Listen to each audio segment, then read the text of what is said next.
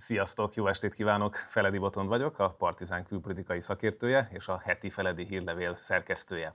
Hogyha szeretnétek minden szerdán reggel a postaládátokba kapni egy kivonatot arról, hogy az elmúlt héten mi történt a világban és a külpolitikában, akkor iratkozzatok fel erre a hírlevélre. Ennek a részleteit meg fogjátok találni a YouTube csatorna leírásában is. Most pedig nézzük meg, hogy ma este miről lesz szó. Belarusszal fogunk foglalkozni, azzal az országgal, amely Ukrajna és Oroszország mellett talán méltatlanul kevés figyelmet kapott az elmúlt másfél évben, miközben legalább egy olyan fontos háborús szereplőről van szó, ráadásul egy olyan országról, amelyet a sajtó gyakran Európa utolsó diktátora által fémjelez, tehát Lukasenka vezetésével immár 29 éve egy diktatúra épült ki ebben az országban. Meg fogjuk nézni, hogy a Wagner csapatok vajon mit csinálnak ebben az országban, és kitérünk arra is, hogy egyáltalán Lukasenka hogy jutott el idáig, hogy egy ilyen stabil rezsimet épített ki, és vajon az oroszok mit gondolnak mindenről. Ehhez fogom vendégeimet segítségül hívni, Gyarmati Istvánt, aki korábban az EBESZ-nél kezdte már diplomáciai karrierjét, majd később misszióvezető is lett, illetve a Nemzetközi Atomenergiaügynökségnél szolgált állandó képviselőként. Többek között a szovjet csapatkivonás tárgyalásaiban is részt vett a magyar oldalon, később pedig a Külügyminisztérium és a Honvédelmi Minisztériumban, most pedig nagykövetként és többek között a Magyar Atlanti Tanács főtitkáraként fogom köszönteni stúdiónkban. Másik vendégünk Bendarzjevszkij Anton, a posztszovjet térség szakértője, és jelenleg az Ökonomusz Alapítvány igazgatója. Köszönöm, hogy elfogadtátok a meghívást, és tekintsünk meg először egy rövid bejátszót arról, hogy hogyan is indult a Szovjetunió felbomlása után, akkor Fehéroroszország, majd később Belarusz ország sorsa.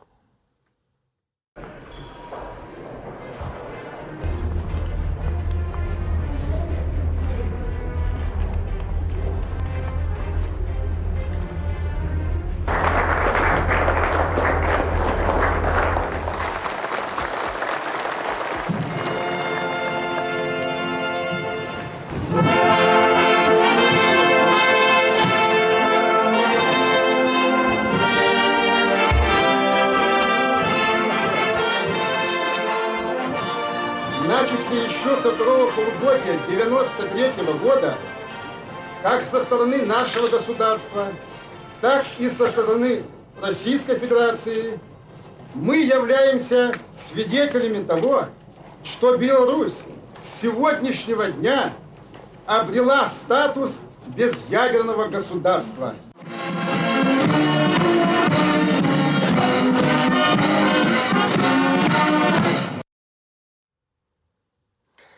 A bejátszóban jól látszott, hogy a diktátor először nem is diktátorként, hanem ugye a kiváláskor, a Szovjetunió szétbomlásakor jelenik meg a későbbi első és azóta is egyetlen szabad választáson. Ugye ezt 1994-ben tartották, és azóta az EBESZ szerint nem is volt szabad és független választás az országban. Anton, ez a kiválás mennyire sikertörténet a posztszovjet térség többi országához képest? Ugye, ha jól nézem, akkor azért nagyon sok akkori vezető már nincsen hatalmon, ugye talán Nurszultan Nazarbajev még egészen sokáig bírta Kazahsztánban, de ennek a történetnek is vége szakadt nem olyan régiben. Mi az, ami Lukasenkának az első évtizedét garantálta, hiszen ez azért részben egy orosz gazdasági válság, és aztán a 2000-es évek konjunktúrája közepette zajlott, és ekkor még nem indult olyan erőszakosan ez a rezsim, mint amiről majd fogunk később beszélgetni, hogy most milyen arcot mutat. Tehát mi az, ami őt behozta ezen a szabad választáson, és utána ott tartotta a következőkön? Azért ez is egy elég hosszú kérdés, és másrészt ugye az a kérdés, hogy ki számára volt sikeres ez a fajta kiválás. Hát Lukasenka számára mindenképpen sikeres, hiszen 94 óta most már ugye 28 éve hatalmon van, és nem úgy tűnik, sőt 29 éve hatalmon van, és nem úgy tűnik, hogy ezt a hatalmat haláláig kiengedné a kezéből. Gazdaságilag is, főleg az első két évtizedben is egy sikertörténet volt Belarusz számára. A szomszédjaihoz képest, tehát Oroszországhoz képest, mondjuk egy kazah vagy közép-ázsiai szenárióhoz képest, azért Belarusz egészen jól megúszta ezt a kiválást és az első éveket.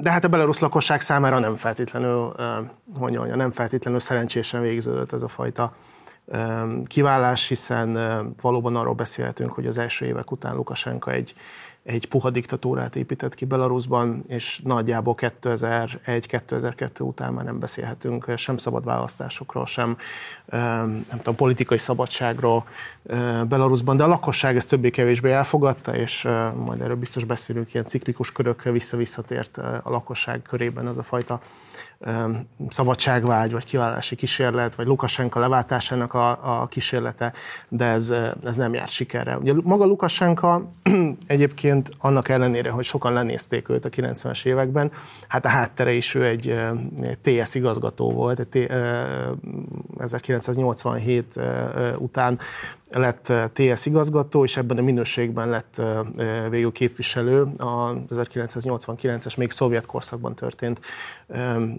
választásokon, és ő alapvetően a korrupció ellenes retorikával emelkedett ki, és emelkedett túl az opponensein.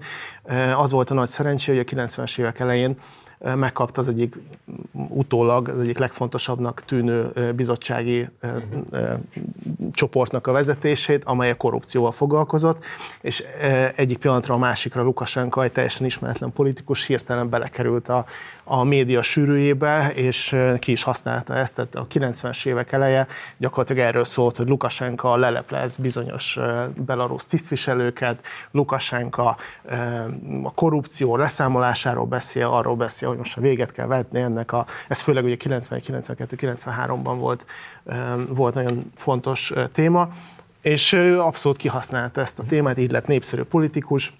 Esetleg ebben a korrupció ellenes lendületben és retorikában, amit már akkor egyébként, tehát tulajdonképp jóval előbb megérzett, mint néhány más kelet-európai politikus, egy érdekes fejlődési különbség a belarusz gazdaságban, mondjuk az oroszhoz vagy az ukránhoz képest, hogy nagy oligarchákat nem látunk. Tehát, hogy egy olyan típusú oligarcha elit, ami bár akár egyensúlyban, vagy valamilyen módon nagyságrendileg a politikai elittel egálban lenne, ilyen nem fejlődött ki. Ennek ez az oka, vagy van ennek más oka is? Nem, ennek elsősorban az az oka, hogy Belaruszban nem történt meg az a fajta privatizációs hullám, mint ami végig söpört ugye Ukrajnában, vagy Oroszországban. Nem alakultak ki olyan oligarcha csoportok, amelyek a Szovjetunió szétesését olyan formában kihasználták, hogy ugye fillérekért, vagy nagyon kedvezően hozzájutattak gyárakhoz, a vállalatokhoz, és így tettek szert nagy vagyonra. Belaruszban pont ellenkező folyamat zajlott, tehát egyrészt nem volt privatizáció, másrészt, vagy legalábbis a privatizáció csak bizonyos szintekig ért fel, tehát a nagy vállalatokat nem érintette semmilyen módon, sőt a 90-es évek végén, a 2000-es évek elején pont ellenkezőleg az állam próbálta azokat a 90-es években kihasználva ezt a Szovjetunió szétesése utáni szabadságot, és a felnövekvő, feltörekvő nagyvállalatokat pedig próbálta, vagy nagyra növő vállalatokat magánkezdeményezésből, tehát hangsúlyozom, nem a szovjet korszak maradványaként átöröklött vállalatokat, hanem a semmiből létrejött vállalatokat, ezeket próbálták ilyen vagy olyan módon megszerezni és államosítani, tehát egy pont egy ellentétes trend alakult ki, tehát gyakorlatilag az állami monopólium az teljes mértékben megmaradt ezekre a nagyvállalatokra, hogyha Belarusz egyébként is egy kifejezetten jól iparosított, iparilag fejlett ország, ez a szovjet korszaknak a maradványa, ott csak a 70-es években több mint 130 gyár épült ki, és ugye lehet említeni a MAZ, Minszki traktorgyár, nem tudom, Minszki motorgyár, tehát ezekkel a gépekkel, járművekkel ugye Belarusz ellátta az egész posztszovjet térséget. És ezek ráadásul ugye a relatív fejlett szovjet technológiának számítottak, tehát a 90-es években ezzel még el lehetett azért gurulni jó pár métert.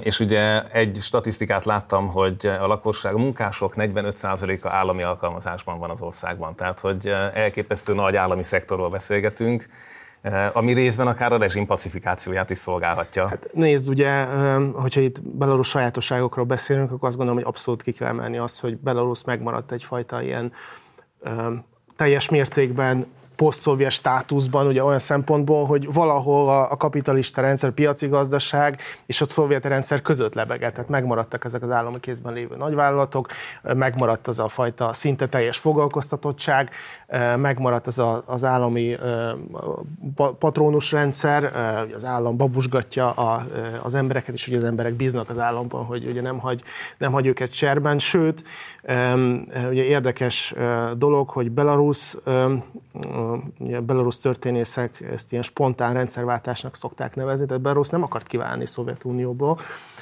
ellentétben mondjuk Ukrajnával, amikor a 91-ben ugye volt egy sor referendum a Szovjetunió széteséséről, nem a széteséséről, hanem ugye a tagköztárságokról, hogy milyen formában képzelik el a jövőt, és szeretnének a Szovjetunió részévé maradni. És Belaruszban a lakosság 82%-a, a legtöbben az egész szovjet térségben, amellett voksoltak, hogy ők Szovjetunió részévé szeretnének maradni. Oroszországban az alacsonyabb volt ez a szám, valahol 70% környékén. Tehát a belaruszok nem akartak kiválni, és mégis megtörtént ez a fajta spontán rendszerváltás, de ha már megtörtént, Lukasenka vezetésével lényegében konzerválódott az a fajta korábbi rendszer, ami a szovjet időszakot jellemezte, sőt, hogyha valaki megnézi ugye most a jelenlegi belarusz jelképeket, a nemzeti zászlót, a címer, ezek mind ugye gyakorlatilag a szovjet címerek lettek átvéve, csak ugye leszették a vörös csillagot, és ugye átültették a jelenlegi viszonyok közé. Ahogy hiányoznak az oligarchák a rendszerből, és ahogy hiányzik a privatizáció, úgy hiányoznak a belarusz területről a nukleáris fegyverek is. István, ez mennyire volt egyértelmű, hogy fel fogja adni Lukasenko ezeket a fegyvereket? Pontosítsuk, nem Lukasenko adta Lukasenko fel a fegyvereket, nem is Lukasenko adta fel a fegyvereket, mert akkor ő még nem volt államelnök, tehát az első időszakban ez az egész szétválás, meg a Budapesti Memorandum, amit ugye Ukrajna kapcsán ismerünk, a nukleáris fegyverek feladása, ez nem Lukasenkónak az érdeme. Ő akkor nem volt, egy parlamenti bizottságnak volt az elnöke, és futott az elnökségért.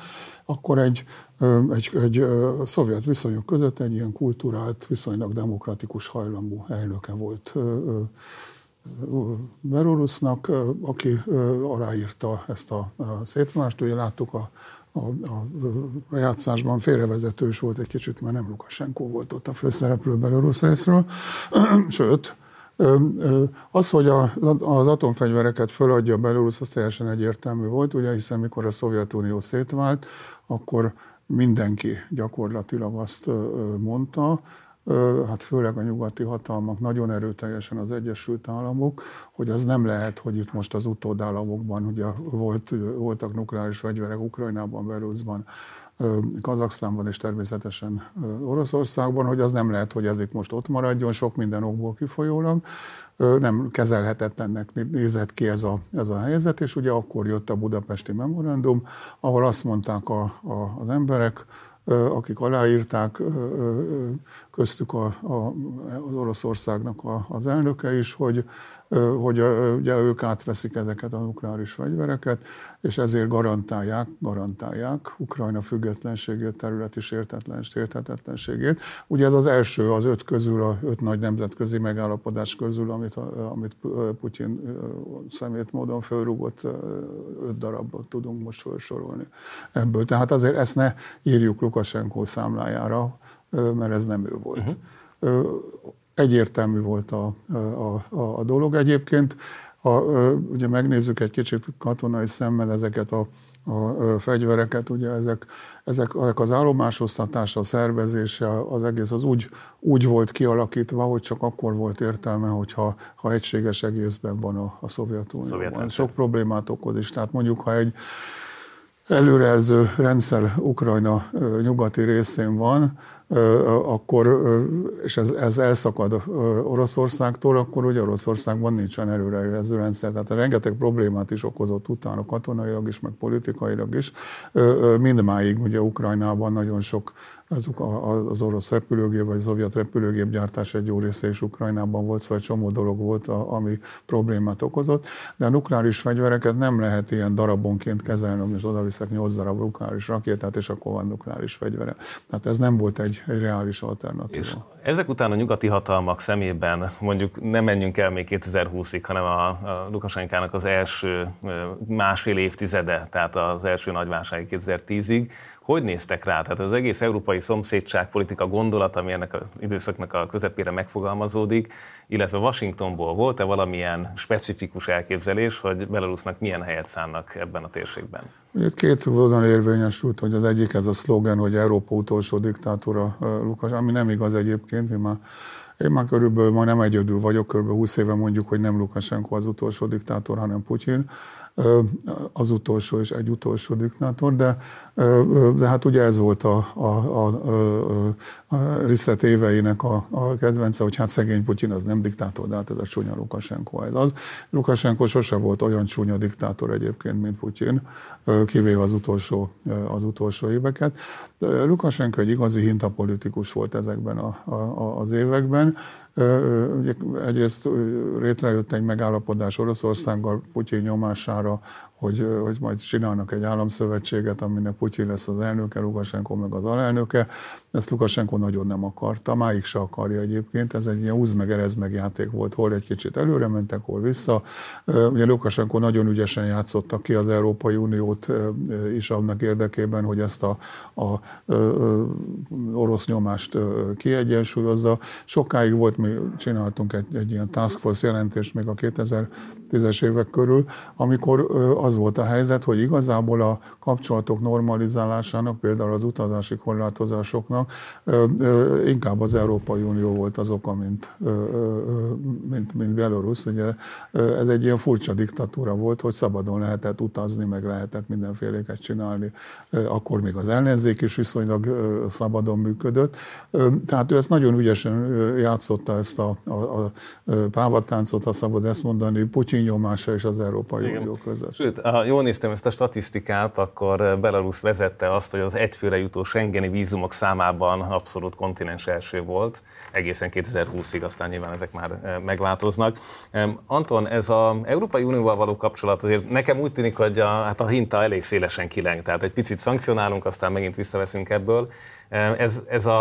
Egyrészt egyetértesz ezzel a hipotézissel, hogy ez tényleg így festett, másrészt ha valóban ezt csinálja a nyugati államoknak ez a szövetsége, ez olyan az ottani ellenzéket Minszkben és Belaruszban mennyire kedvtelintette el, vagy éppen, hogy próbálta őket valahogy a 2020-as eseményekig elvinni?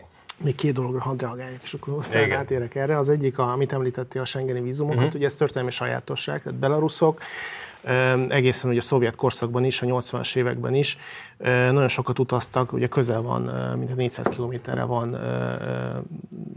Lengyelország, Varsó, ugye nagyon közel van Vilnius, néhány órányi útra Minszktől, és ezek az országok a szovjet rendszerben, főleg ugye a 80-as évek Gorbacsovi időszakában, amikor ezekben az országokban már elindult a demokratizáció, Belarusban még nem, akkor ezek az országok adtak egy platformot a belarusz ellenzéknek a létrejöttére és a szerveződésére. Tehát már akkor megindult az a fajta kapcsolat, ami egyébként most is jellemző, tehát jelenleg is, hogy a belarusz ellenzéknek a központjai nem Belarusban vannak, hanem Vilniusban, Rigában és Varsóban.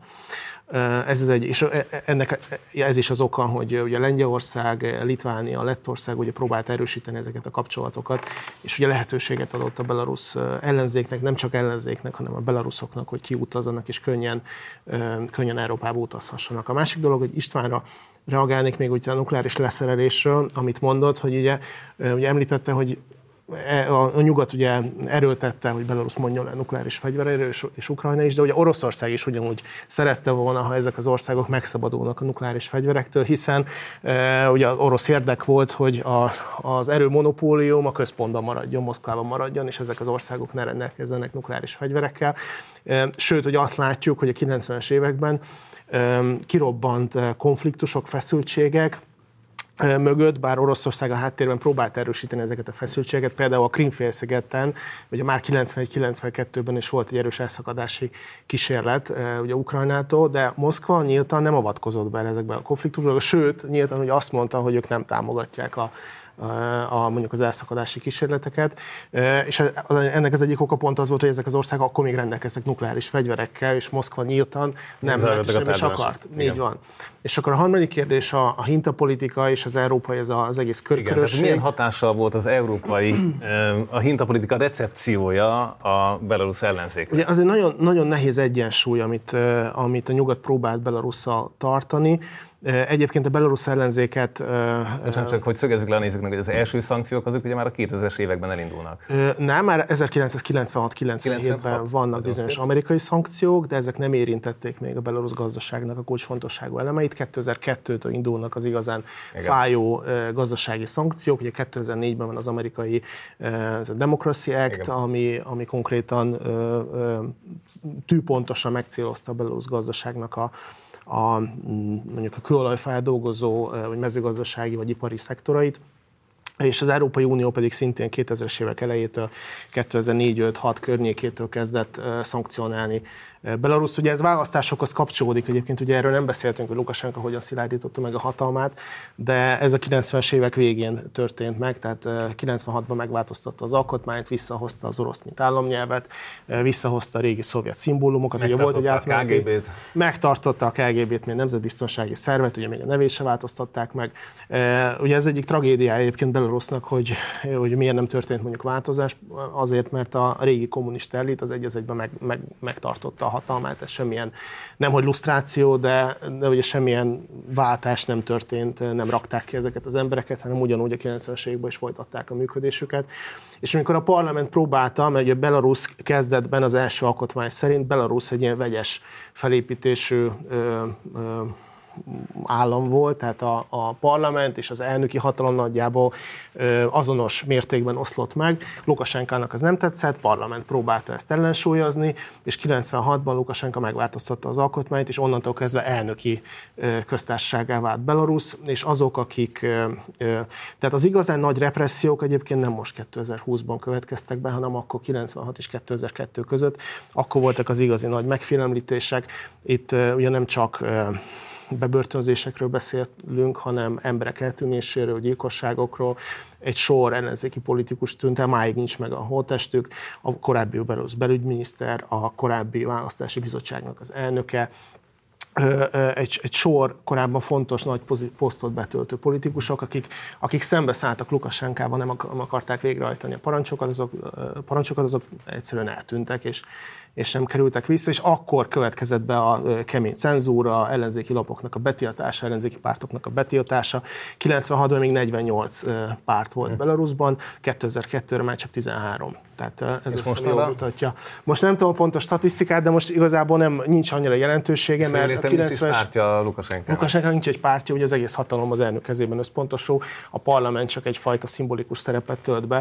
Tehát a pártoknak túl sok szerepe nincs. Hát a 90-es években volt, mert hogy ugye vegyes volt a hatalom megosztás, mostanra nem maradt. És akkor visszatérve az egyensúlyozáshoz röviden, tehát ez egy nagyon nehéz érzékeny kérdés a nyugat számára, hiszen ugye úgy próbáltak jó kapcsolatokat építeni Lukasenka, miközben Lukasenka visszatért ehhez a represszív politikához, hogy közben az volt az egyik elsőleges szempont, hogy Lukasenkát ne lökjék, Belarusz ne lökjék Oroszország karjaiba, és ne legyen az, hogy Oroszország teljes egészébe lenyelje Belaruszt, és Lukasenka ugye épített erre, tehát abszolút tudatosan, ebben abszolút egy ügyes politikus, tehát ő abszolút kihasználta ezeket az érzéseket, és ugye a diplomáciai kapcsolatokban is ezt próbált erősíteni, hogy hát ti nem segítek nekem, akkor nekem nem marad más választásom, mint hogy Oroszország felé forduljak. És ugye mindig, ha elnökválasztás volt Belarusban, akkor az elnökválasztást általában repressziók, bebörtönzések követték, mondjuk például 2010-ben a 9 elnökjelöltből, a választást követő első hónapban 7-et bebörtönöztek, 5, illetve 6 év börtönt kaptak a jelöltek, ugye akkor Európa minden kapcsolatot megszakított, szankciókat vezetett be, és 2 évig teljes mosolyszünet volt. Aztán 2012-ben Lukasenka kiengedte a börtönből a politikai, ilyen, hogy mondják ezt, a jó szándék, nem a jó szándék jegyében, hogy megmutassa, hogy ő egy felelősségteljes politikus, mint ugye Oroszország, amikor kievi területeket ürített ki a jó szándék jegyében. Na mindegy, és akkor Európa befagyasztotta a szankciót, felfüggesztette a szankciók használatát, és újra elkezdett támogatásokat folyósítani Belaruszba. És ez nem egy egyszerű alkalom, ezek a ciklusok rendre vissza és visszatértek. De azért, ha ellenzéki lennék, ez nem biztos, hogy engem nagy bizakodással töltene el a stabil támogatás tekintetében. Nézd, ugye az ellenzék az mindig abba bizakodott, hogy a nyugati támogatások, a Lukasenkának és az ellenzéknek nyújtott támogatások, azok mégiscsak egy olyan irányba bírják Lukasenkát, hogy fokozatosan mindjárt meg is nézzük ezt a 2020-as történetet, erről is csináltunk egy jó bejátszót, de előtte muszáj föltennem ezt a kérdést, mert kronológiában ide passzol a 2014-15-ös Minszki egyes 2-es megállapodás.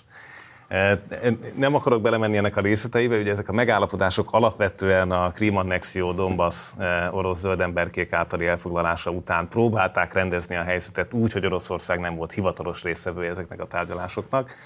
Mégis Minszk adott ennek székhelyt, majd nevet. Kétszer is. Ugye, kétszer próbálták és meg. Miért bízik meg a Nyugat-Európa politikai elitje abban, hogy ez pont egy Belarusz-Lukasenka közvetítéssel jó ötlet lesz? Ez korábban is így volt, egyébként megpróbáltak már az első minszki megállapodás, hogy egy minszki csoport néven alakult egy EBESZ csoport, amelyik a hegyi karabaki rendezésre volt hivatott, soha nem találkozott Minszkben egyébként, csak a neve minszki csoport, nem is ért el semmit. Igazából nagyon sokszor, többször ott volt már a határán, hogy nem most megállapodnak, és akkor Oroszország mindig megfúrta a megállapodást, most is ez történt egyébként néhány hónappal ezelőtt. És hát ezért ugye azt gondolták, hogy próbálnak ilyen majdnem, hogy semleges területen tárgyalni. Ugye ez annak a nyugati politikának a része volt, amelyik a Chamberlaintől tanult, és nem Churchilltől.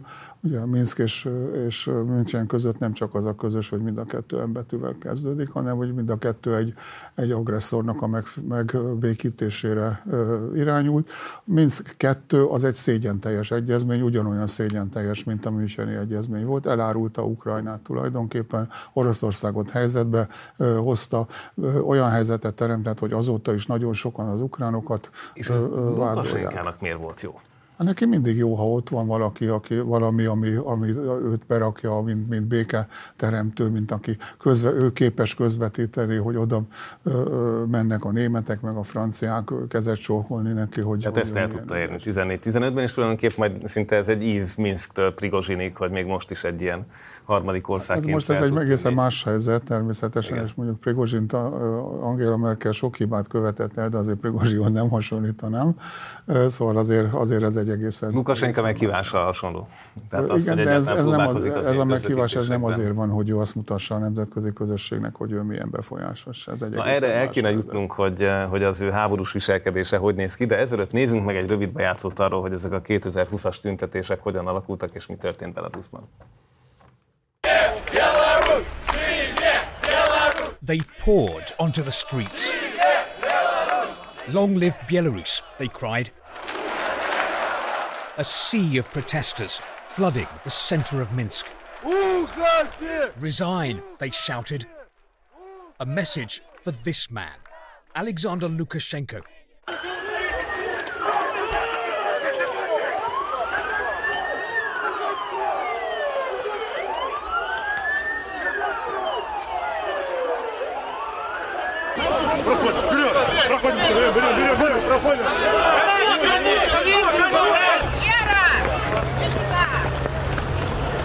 Lukashenko asked me to create a reserve police force for him, so I did.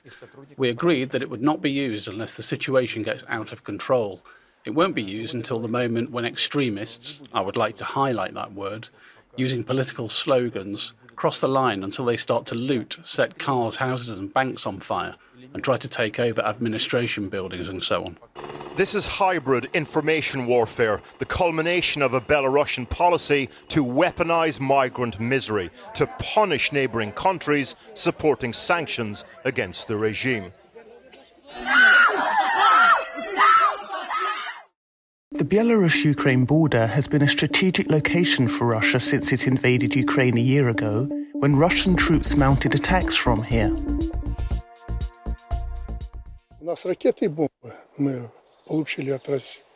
Бомба в 3 раза мощнее, чем Хиросима и Нагасаки. 1 миллион человек погибнет сразу. Не дай бог применять это оружие.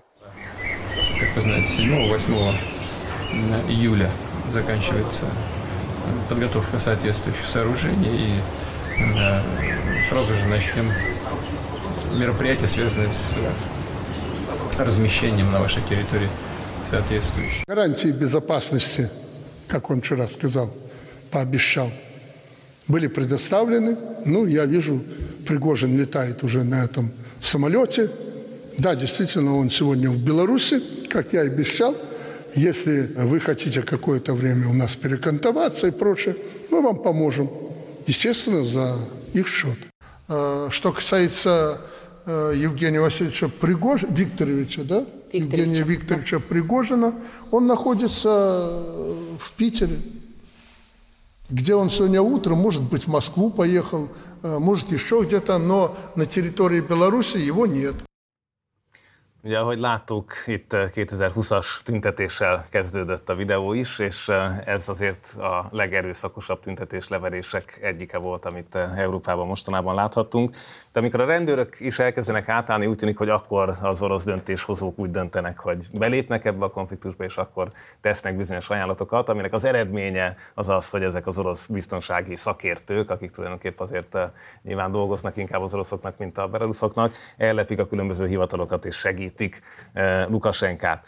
Ugye ennek jegyében azért hát minimum Cihanovskaja az ellenzék vezető figurája, aki azt mondta, hogy egyébként szerinte ő nyerte a választást, ugye külföldre menekül, azóta is járja a különböző nyugati támogatókat, és aztán ugye ennek többek közt az egyik látványos folyamánya volt, amikor egy Ryanair járatot, ami az ország légterén haladt át, lekényszerítenek, és erről Protasevicset, egy ellenzéki korábbi figurát leszednek, és ugye azóta hát átállt Lukasenka oldalára.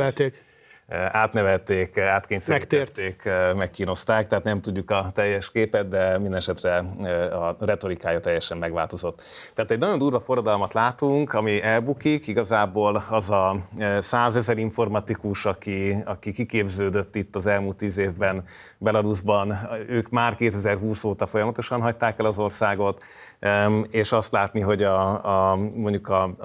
azok a munkások, akik ezekben a gyárakban dolgoztak, ők viszont nem tudtak felállni teljesen az ellenzék mögé. Ez egy érdekes kérdés egyébként, hogy miért nem. Tehát itt mi volt az, amin elbukik ez a kísérlet? Egészen sokáig ment a reménykedés a nyugati szaksajtóban, mondjuk sokszor láttuk már, hogy ezek téves reménykedések voltak máshol is, de mi az, amitől nem működött ez a tüntetés, vagy ez az ellenzéki kísérlet? Nem a munkások voltak, akiken múlott ez, sőt a munkások abszolút beálltak a tüntetők mögé, és támogatták a tüntetéseket. Ha nézők, hallgatók visszaemlékeznek a 2020-as ugye eseményekre, akkor voltak videók, amikor Lukasenka elmegy a hagyományos szavazói bázisához, a valamelyik állami vállalathoz, és ott kifütyülték. Miközben ugye eleve az ő biztonsági szolgálat nyilván olyan embereket terelt össze, olyan embereket válogatott össze, akik feltehetőek, lojálisak Lukasenkához, de mégis az a tömeg, a munkás tömeg kifütyült el Lukasenkát.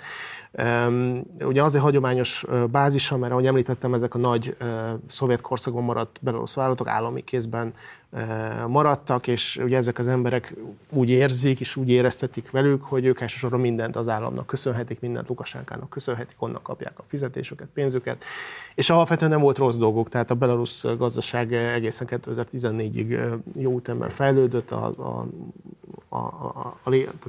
az életviszonyok jók voltak, tehát nem volt okuk panaszra egészen 2014-ig, de mégis ezek az emberek is kifütyülték Lukasenkát.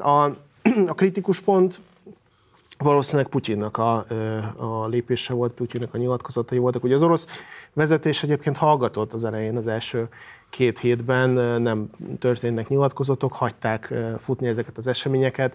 Emögött nyilván én azt gondolom, hogy 2 oka van ennek. Az egyik, hogy Lukasenka próbált keménykedni a választások előtt. Ugye nem tudom, hogy emlékeztek arra, amikor a Wagner csoportnak a harcosait letartóztatták. Igen, éppen átszállásban voltak, hogy Minszkben szálltak át, mentek tovább, nem is tudom, talán Afrikába, vagy lehet, hogy pont akkor tértek vissza, és letartóztatták őket. és átmenetileg Belarusban szálltak meg, de aztán repültek volna tovább, és letartóztatták őket, és azt mondták, hogy itt a belarusz választásokon készülnek valami pucskísérletet Lukasenkával szemben, és itt volt egy nagyon komoly összezörrenés Lukasenka és Putyin között. Tehát Putyin azt gondolom, hogy azért sem szólalt, hanem próbálta éreztetni Lukasenkával, hogy itt rajta múlik minden. És Putyinnak igazából nem az intézkedései, hogy nem tudom, az ő tanácsadói vagy rendőrei mentek Belaruszba, nem ez számított, hanem önmagában a kiállása. Tehát egészen odáig a belarusz elitek, a politikai elitek, akik egyébként alapvetően lojálisak Lukasenkához, de őket is megrengették ezek az események, hiszen az, hogy napokon, heteken keresztül emberek százezrei mennek ki, nem csak Minszk utcáira, hanem minden belarusz város utcáira tüntetni. Nyilván ezek pszichológiailag is demoralizálóak, és hogy azt látják, hogy a lakosság nagy része nem Lukasenka mellett van.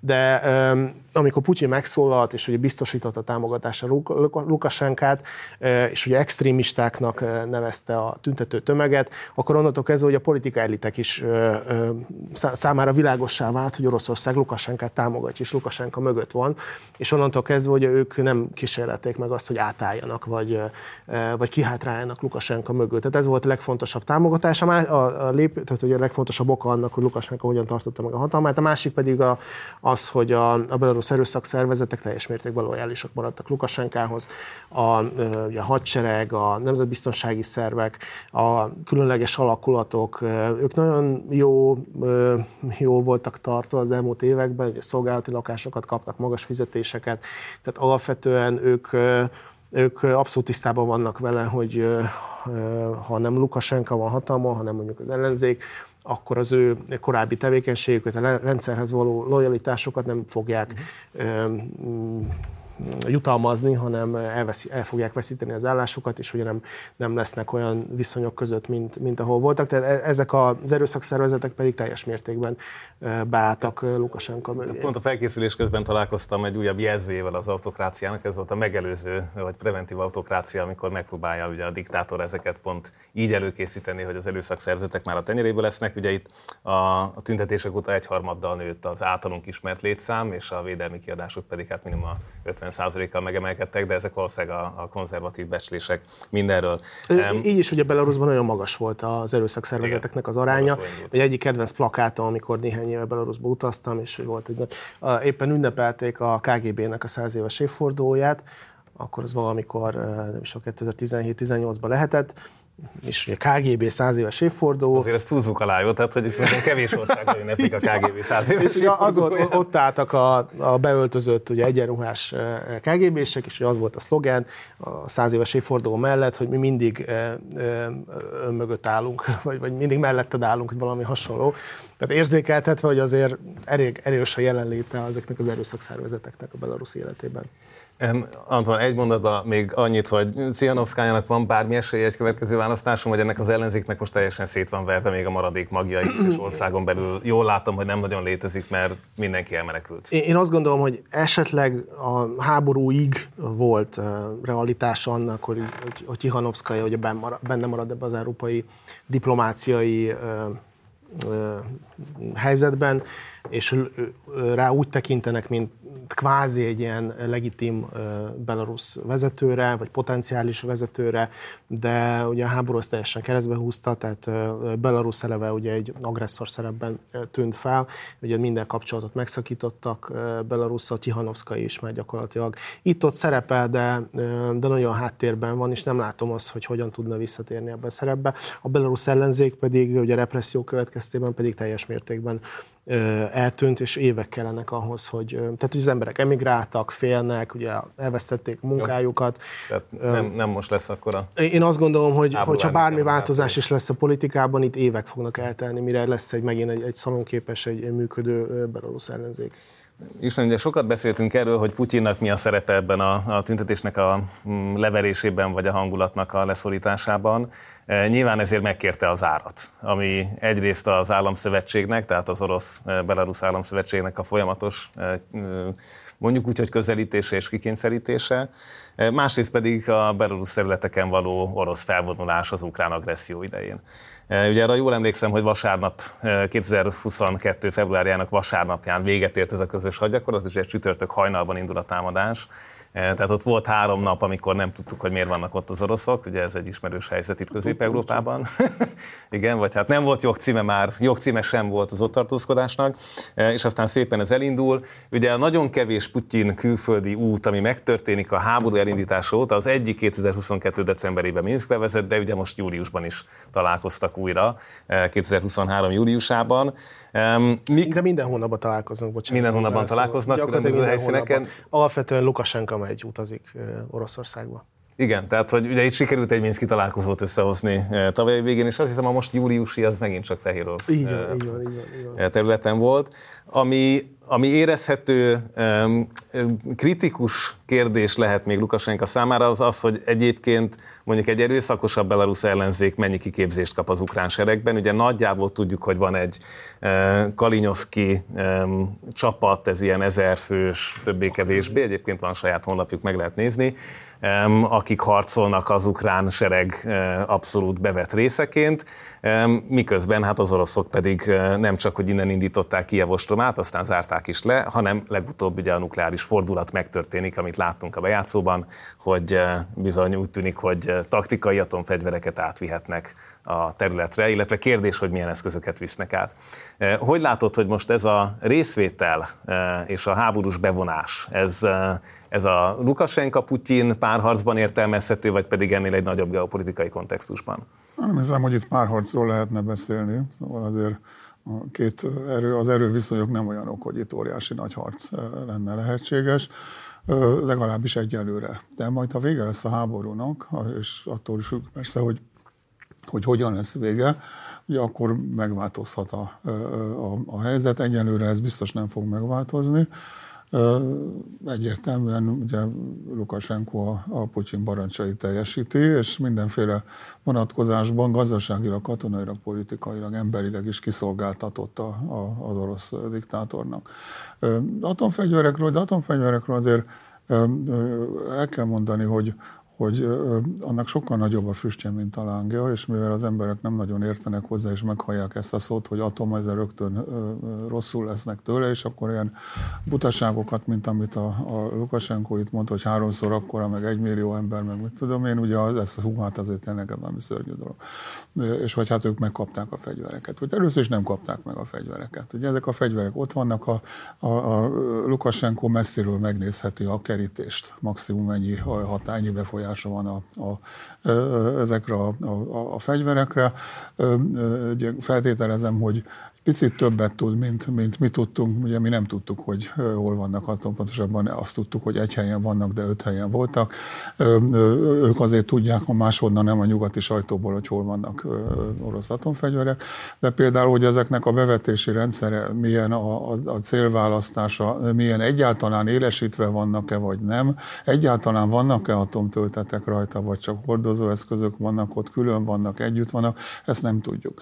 Ugye a taktikai nukleáris fegyvereknek a jelentőségét ma már messze túlbecsülik. Ugye a hozzáértő idézőjelbe, főleg oroszpárti katonai szakértők mindig azt mondják, hogy hát ez olyan, mint amikor az oroszok vagy a szovjetek rakétákat telepítettek Kubába, és hát mit szólna hozzá az Egyesült Államok. Ugye nem olyan, egyáltalán nem olyan, és arról nem beszélve, hogy a szándékok milyenek, de ugye akkor az volt a helyzet, hogy azok a rakéták tudták elérni az Egyesült Államokat, az interkontinentális stratégiai fegyvereknek a pontossága meg a megbízhatósága nagyon kicsi volt. Ugye ma egy interkontinentális rakéta 15 000 kilométert repülve, vagy 500 kilométert repülve pontosan ugyanolyan pontos, mint egy taktikai nukleáris fegyver. Tehát ez egy elavult, inkább zsarolásra használható, és hát ugye be is dőlnek neki a katonák, nem, hát azok nem dőlnek be, de a közvéleménynek a manipulálásában ez egy nagyon fontos szerepet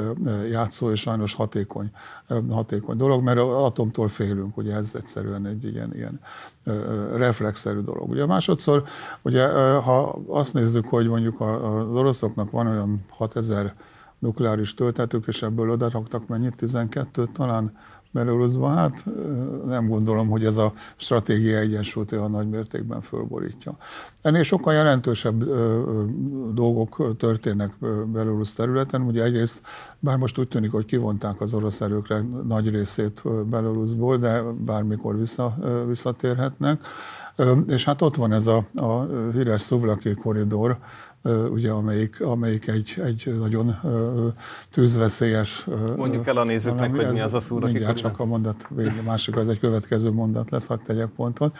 Ugye ez egy olyan útvonal, ami ha ránéznek a térképre, ugye Königsberg, leánykori nevén Kaliningrád, ugye nem érintkezik Oroszországgal területileg, földrajzilag, szárazföldön.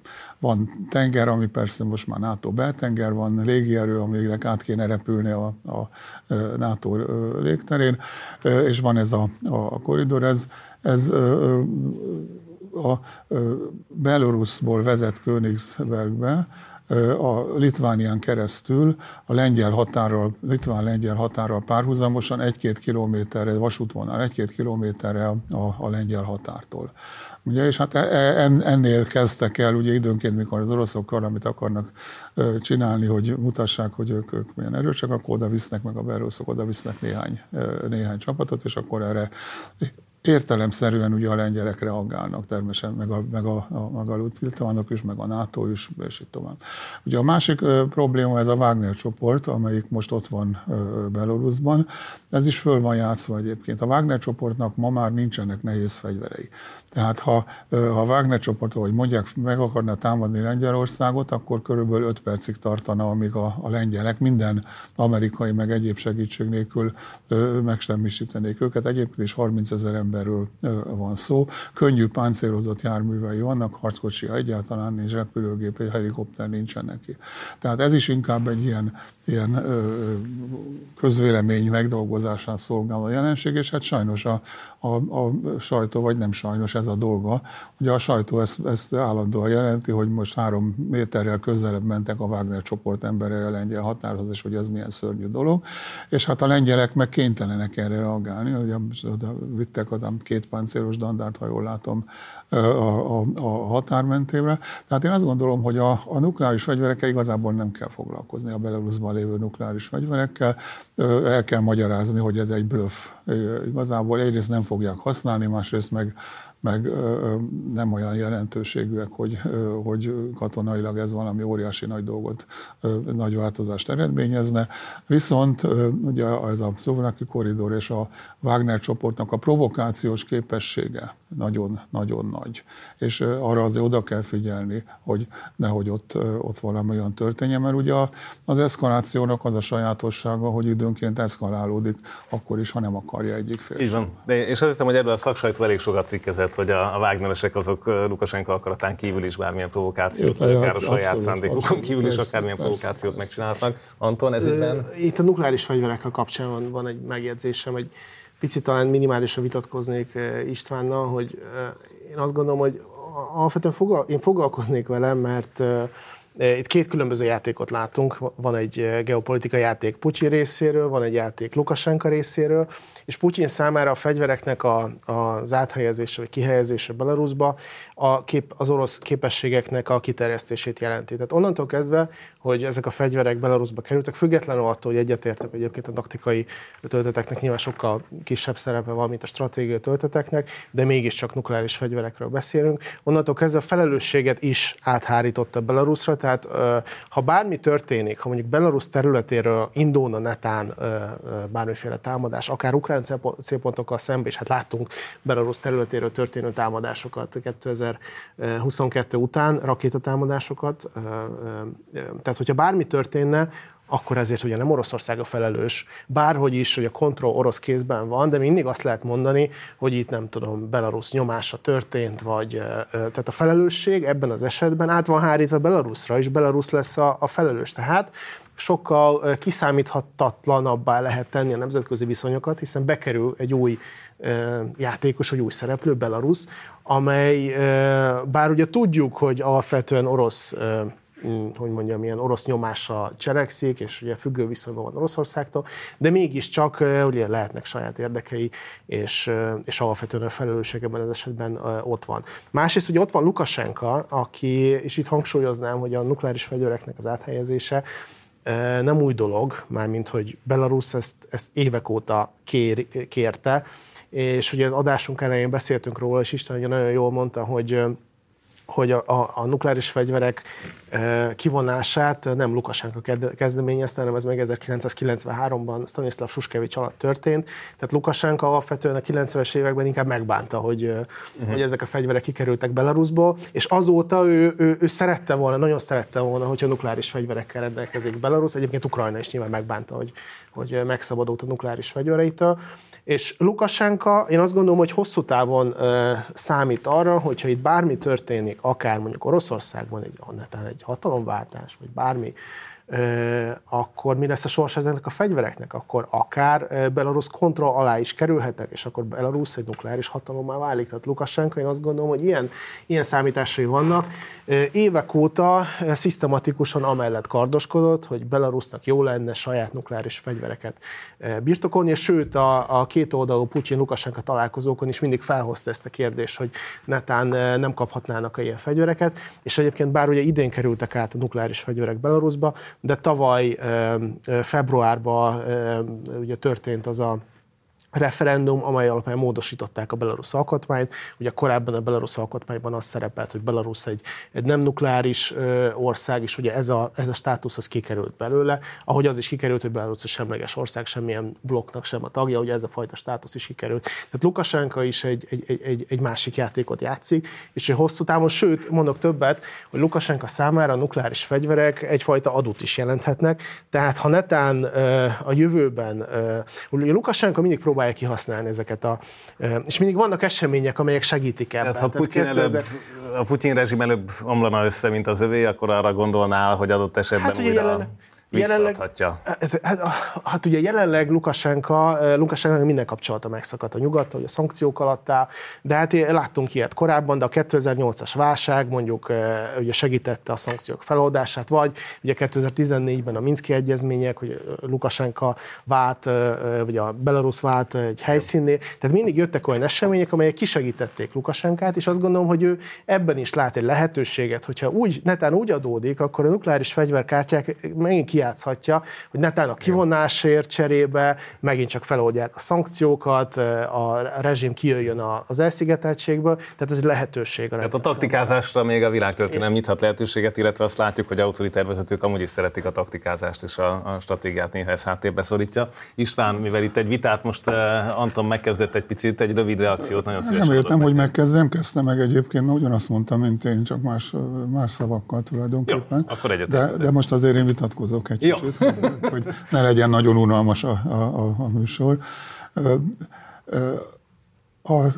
Ezek a nukleáris fegyverek Lukasenko kezében soha nem lesznek ütőképes érvek vagy zsarolásra alkalmas fegyverek, ugyanis ha az oroszok most azt mondják, hogy ott hagyjuk úgy, ahogy van az egészet, sose fogják ezt mondani természetesen, de azt mondják, ott hagyjuk az egészet, akkor Lukasenko boldog lenne megnézni, hogy lefényképeztetni a kisfiát, meg magát, meg a rakétát, és akkor utána megmondanak neki a katonák, hogy nem rövid, ezt mi el se tudjuk indítani, a nukleáris töltetet beélesíteni, aztán végképp nem tudjuk, irányozni abszolút nem tudjuk, nem tudunk vele semmit se csinálni. A buta botánatűt kérek, jelenlévők mindig kivételek, buta újságírók majd elkezdenek siránkozni, hogy hú, hát most a Lukasenkónak vannak atomfegyvere, és akkor ez milyen szörnyű dolog, mint ahogy egyébként... Ezek már a trollok. Ezek már a trollok is. Igen, de nem csak azért az újságírók, szenzációhajászok, és ez teljesen érthető dolog. Csak azt szeretném megjegyezni, hogy az ukránok azt mondják, hogy ők megbánták a nukleáris fegyvereket, hogy odaadták, visszaadták Oroszországnak, ez egy nagy butaság. Ugyanis az ukránok sose tudtak volna sose tudtak volna nukleáris fegyvereket alkalmazni, akkor se, hogyha ez ott marad náluk, ha meg alkalmaztak volna, ugye akkor egyértelműen Putyin kikerül a béke és a dicsőség bajnokaként ebből a konfliktusból. Tehát az, hogyha neki nukleáris fegyver van, akkor az oroszok ezt nem támadják meg őket, egyrészt nem igaz, másrészt nem volt sok nukleáris fegyver, ha az oroszok egy első csapással azt megsemmisítik, akkor azonnal értelmetlen ezzel játszani. A nukleáris fegyver, a nukleáris arzenál az egy nagyon komplex dolog, az nem úgy van, hogy fogok egy rakétát, és akkor lövök vele egyet. Nem így működik. Lehet, hogy erről egyszer érdemes egy külön adást csinálnunk, hogy működik 2023-ban a nukleáris stratégiai csapásmérés, hogy újítja fel az Egyesült Államok a triádot. Egyébként 2020-ban volt egy amerikai háború szimuláció, nagyon sok ilyen van, tehát hogy ez nem egy egyedi eset. Én 15-ön vettem részt körülbelül az elmúlt időszakban, olyan egyetlen se volt, hogy van egy ország, amelyiknek van 3 nukleáris fegyver, és akkor... De olyan viszont volt, amikor Belaruszt érte egyébként NATO preventív csapás. A koreaiak most már értik azt, hogy tudnak valamit csinálni, de ők is csak azért, mert a kínaiak meg az oroszok besegítettek. És itt, mivel már kevés időnk maradt, én még 3 országot röviden érintenék, de ebből egyre rá sem fogok kérdezni, csak elmondom, hogy Kínával nagyon nagy barátkozás zajlott Lukasenka részéről egészen úgy nagyjából a háborúig, amikor itt komoly remények voltak a kínai logisztika szempontjából, hogy egy újabb hídfőállás itt Közép-Európában lehetett volna. Úgy tűnik, hogy ez a befektetés ez egy picit elveszett. Ugye a bejátszóban láttuk, és azért mindenképpen reagáljunk rá, a lengyel-belarusz konfliktus, még amikor a migráció eszközét is felhasználta Lukasenka, magyarul beutaztatott részben, a belarusz maffia részben ezek fedőcégei által ugye több ezer menekülőt a közel-keletről, akiket aztán rátett a lengyel-belarusz határa. Tehát, hogy a lengyel-belarusz kapcsolatnak vajon van-e valamilyen jövője majd egy háború után, vagy lehet-e itt még valamilyen pacifikációról beszélni, gondolkozni most a közeli 1-2 évben? Hát attól függ, hogy ki lesz hatalma Belarusban. Hogyha Lukasenka marad hatalma, nincs realitás a jó kapcsolatnak, és nyilván ez a fajta viszony egy hosszabb módra tekint vissza, tehát amióta a nyugati szankciók is elindultak Belarusz irányába, Lengyelország gyakorlatilag az élen jár ezekben, ugye 2000-es évektől kezdve végig támogatja a belarusz ellenzéket, forrásokkal is, a belarusz sajtót is támogatja, ugye nem véletlen, hogy a belarusz média közül nagyon sok, ugye Lengyelországban telepedett le, hasonló pozícióban van egyébként Litvánia is, az egyik belarusz egyetem is 2004 óta Litvániában van, ugye az ellenzéki csoportoknak is, ugye maga Cihanovskaja is Litvániában, Vilniusba telepedett le, és onnan utazik, tehát onnan végzi a tevékenységét. Tehát ezek az országok konzekvensen már mintegy 15-20 éve támogatják a belarusz ellenzéket Lukasenkával szemben. Ugye ők voltak az elsők, akik 2020 után, miután az Európai Unió tétova volt, gyakorlatilag egy héttel a belarusz tüntetések után ezek az országok vezették be az első szankciókat, és ugye gyakorlatilag javasolták az Európai Uniónak, hogy jó lenne most már lépni valamit. Tehát Lukasenka abszolút ellenségét tekint ezekre az országokra, és Belarusz is tett nagyon sok ellenséges lépés. Hát az egyik legfontosabb az, hogy elzárták gyakorlatilag a belarusz forgalmat a balti államok kikötőiből. Tehát korábban a balti államok bevételeinek a mintegy 30%-a belarusz tranzitforgalomból valósult meg.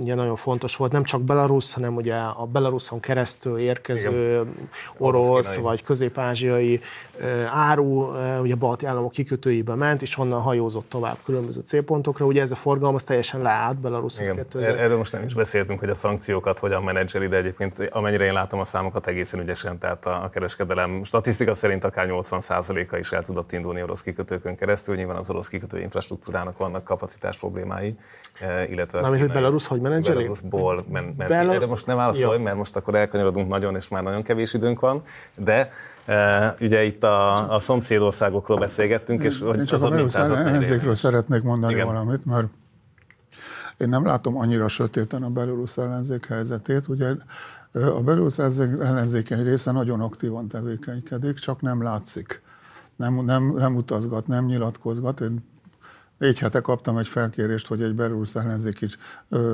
csoport, amelyik azzal bízta meg magát, vagy bízták meg őt, hát nem tudom pontosan az ellenzékiek, hogy kidolgozzon az átmenetnek a programját. hogy vegyek részt ebben. Tehát ők dolgoznak ezen, mert arra számítanak, hogy belátható időn belül, nem egy hónap, egy év akármennyi, valamikor erre majd sor kerülhet, és akkorra szeretnének egy kész programmal és egy kész kapcsolatrendszerrel rendelkezni. Sajnos a belarusz ellenzék erre már közel 30 éve számít, tehát én nagyon sok olyan programot és tervet és reményt láttam. Mindenki azt várja már 30 éve, közel 30 éve, hogy Lukasenka tényleg elfogy a levegő, és nem tudom, leváltják. Igen, ez nem azt jelenti, hogy akkor abban kell hagyni. Hát ez minden esetre nyilván előbb-utóbb be fog válni. De... Ugye, ha jól számolom, 2025-ben lesz a következő választás, amikor... semmi köze a választás. Hát az egy alkalom azért arra, hogy megmutassa magát, vagy valamilyen módon szerveződjön, ha egyáltalán lesz valóban ilyen választás, meg a háborúnak addig lesz vége, vagy nem. Az érdekes, amit itt mindketten jeleztetek, hogy tulajdonképpen ez a balti államok, Lengyelország itt is nagyon támogató volt az ellenzékkel, tehát tulajdonképpen az ukrán támogatási mintázat előképét láthatjuk. Talán egy utolsó kérdésnek annyi érdekességet látok még ebben, hogy ugye az első, amikor a Magyar Nagykövetség megnyílik Minszkben a 2000-es évek végén, ugye Kontra Ferenc kimegy, és Kontra Ferenc nagykövetünk egy kifejezetten aktív magyar nagykövet volt abban, aki támogatta az ellenzéket, és ezt fel is szólalt. Ugye részben azt gondoljuk, hogy ennek az eredménye az, hogy magyar diplomatákat kompromittáltak, illetve egy magyar diplomatát kompromittáltak, illetve a nagykövetnek a feleségét kompromittálták, és aztán innentől kezdve volt egy kis... Mennyire ez kompromittálás egyáltalán? Hát szexvideót nyilvánosságra hozni, lehet, hogy a MeToo... 21. Előtt... században, hát bocsánat. Igen, hát ezt a bízunk a nézőkre, hogy eldöntsék, hogy ők szeretnének ilyet magukról. Mitterrand ezzel dicsekedni szokott. Azt hiszem, a francia kultúra ebben jelentősen különböző. Nem véletlen, hogy a KGB 100 évéről beszéltünk. A KGB-nek ugye megvannak a módszerei és a kapcsolatai Belaruszban. Igen, hát szóval dolgoztak a magyar vonalon is, ezt akartam csak kihozni, hogy Magyarország is támogatta az ellenzéket annak idején. Ehhez képest ugye most azt látjuk, hogy a háború idején Szijjártó Péter magyar külügyminiszter kiutazik Minszkbe, illetve volt belarusz miniszter is Magyarországon. Talán más uniós tagállamban nem volt, de ebben most nem vagyok teljesen biztos, de biztos, hogy nem túl sok helyen jártak. Tehát ilyen szempontból, hogy látjátok a magyar kapcsolat alakulását ebben a történetben? Ugye itt a külkereskedelem 20 milliárdos, tehát nem egy óriási számról beszélgettünk, ennek nagy része is gyógyszert jelent, ami talán még egy érdekes kapcsolódás, és a nézőknek is egy izgalmas googlis lehetőség majd a műsor végeztével, az az, hogy ugye az az atomerőmű, ami épül most Belaruszban, az ha... Megépült. De az 43 kilométerre Vilniustól. Így van, tehát ugye 100 kilométer lenne a nemzetközi egyességek szerinti távolság, amit oroszok védenek már az építkezés kezdete óta, és ez hasonló technika, mint a Paks 2-es bővítés lenne. Tehát ugyanaz ez egyik ugye kapcsolódási pont. Én azt gondolom, hogy a magyar külügyminiszternek az útja elsősorban a kommunikációs csatornáknak a fenntartása, legalábbis ez a... Ezt véljük látni ebben, hiszen ugye érdekesség, hogy Ukrajna nem függesztette fel kapcsolatait Belarusszal, tehát jelenleg is működik egy belarusz nagykövetség Kijevben, is működik egy ukrán nagykövetség Belaruszban, bár ugye csökkentették a létszámot, tehát azt hiszem, hogy 5 főre korlátozták a követségeknek a számát, de ugye Ukrajna például ugyanúgy fenntartja a kapcsolatokat Belarusszal, annak ellenére, hogy elvileg közvetett agresszió érte az ország területét. De Belarusz ugye ebben a helyzetben egyfajta mediátor szerepbe próbált helyezkedni, főleg a háború elején, ez nem vált be, ugye a tárgyalásoknak a kezdete Belaruszban történt, aztán ugye Isztambulban terelődött át. Tehát én azt gondolom, hogy a magyar diplomácia is elsősorban ilyen mediátor közvetítő szerepben próbálta látni Belaruszt, és ezen a téren tett ilyen lépéseket. Ha jól emlékszem, akkor amikor az ukrán tárgyaló delegáció egyik tagja mérgezést kapott, talán az is Belarusz területen történt.